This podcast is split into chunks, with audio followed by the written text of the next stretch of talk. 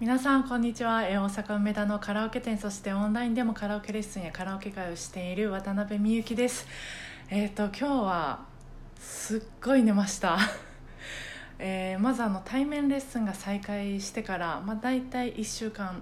ぐらい経ちまして、もういろいろありました、えー、まずあのレッスンの時に、えー、フェイスシールドをかぶってるんですけど、ちょっとねかぶり方一歩間違えるとあの光源氏の特にカー君がバンダナ巻いてる時みたいな前髪がふわーっていう感じになって、えーまあ、あんま伝わってないと思うんですけど、あーちょっとまた光源氏になったなと思いながら、ちょっとそれどうにかするのにまあ手間取ったり、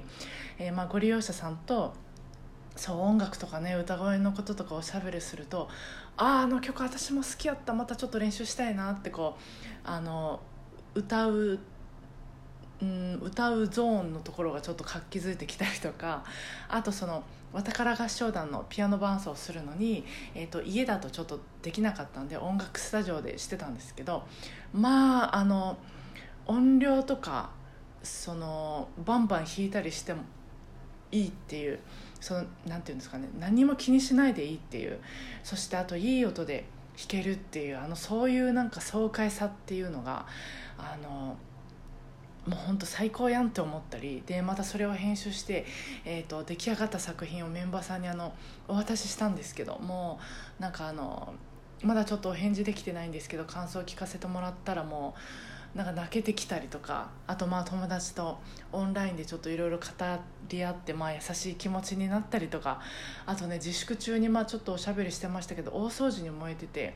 であの燃えすぎてですね、ちょっとなんか間が不思議なことになって、あの浴槽の床をねピカピカに磨きたかったんですけど、まあ、ドラッグストアにあるようなよくあるこう中性洗剤みたいなのではもう落ちなくて、でいろいろググってみたところ、まあ、床にティッシュとかキッチンペーパーとかを敷いて敷き詰めて、その上にあのサンポールっていうのを巻いて数時間置くとあの取れるっていうのを見たんで、それやったらまあまあ汚れ落ちたんですけど、なんかねそうそんなこといろいろやってると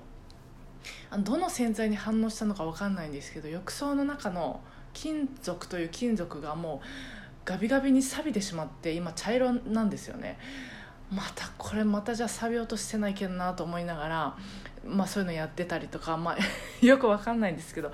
私的にはもういろいろあったいっしゅうかんで、今日は本当に何の用事もなかったんですよ。そしたらなんていうかこうひたすら寝てしまいました。あの昨夜はくじかんほど寝て、ほんでお昼寝で今日また にさんじかん寝て、よく寝てますよね。まあ、私あの基本的にこうゆるく過ごすのが好きで、まあ、心地いいんですけど、多分このいっしゅうかんくらいはねこう珍しく本当あの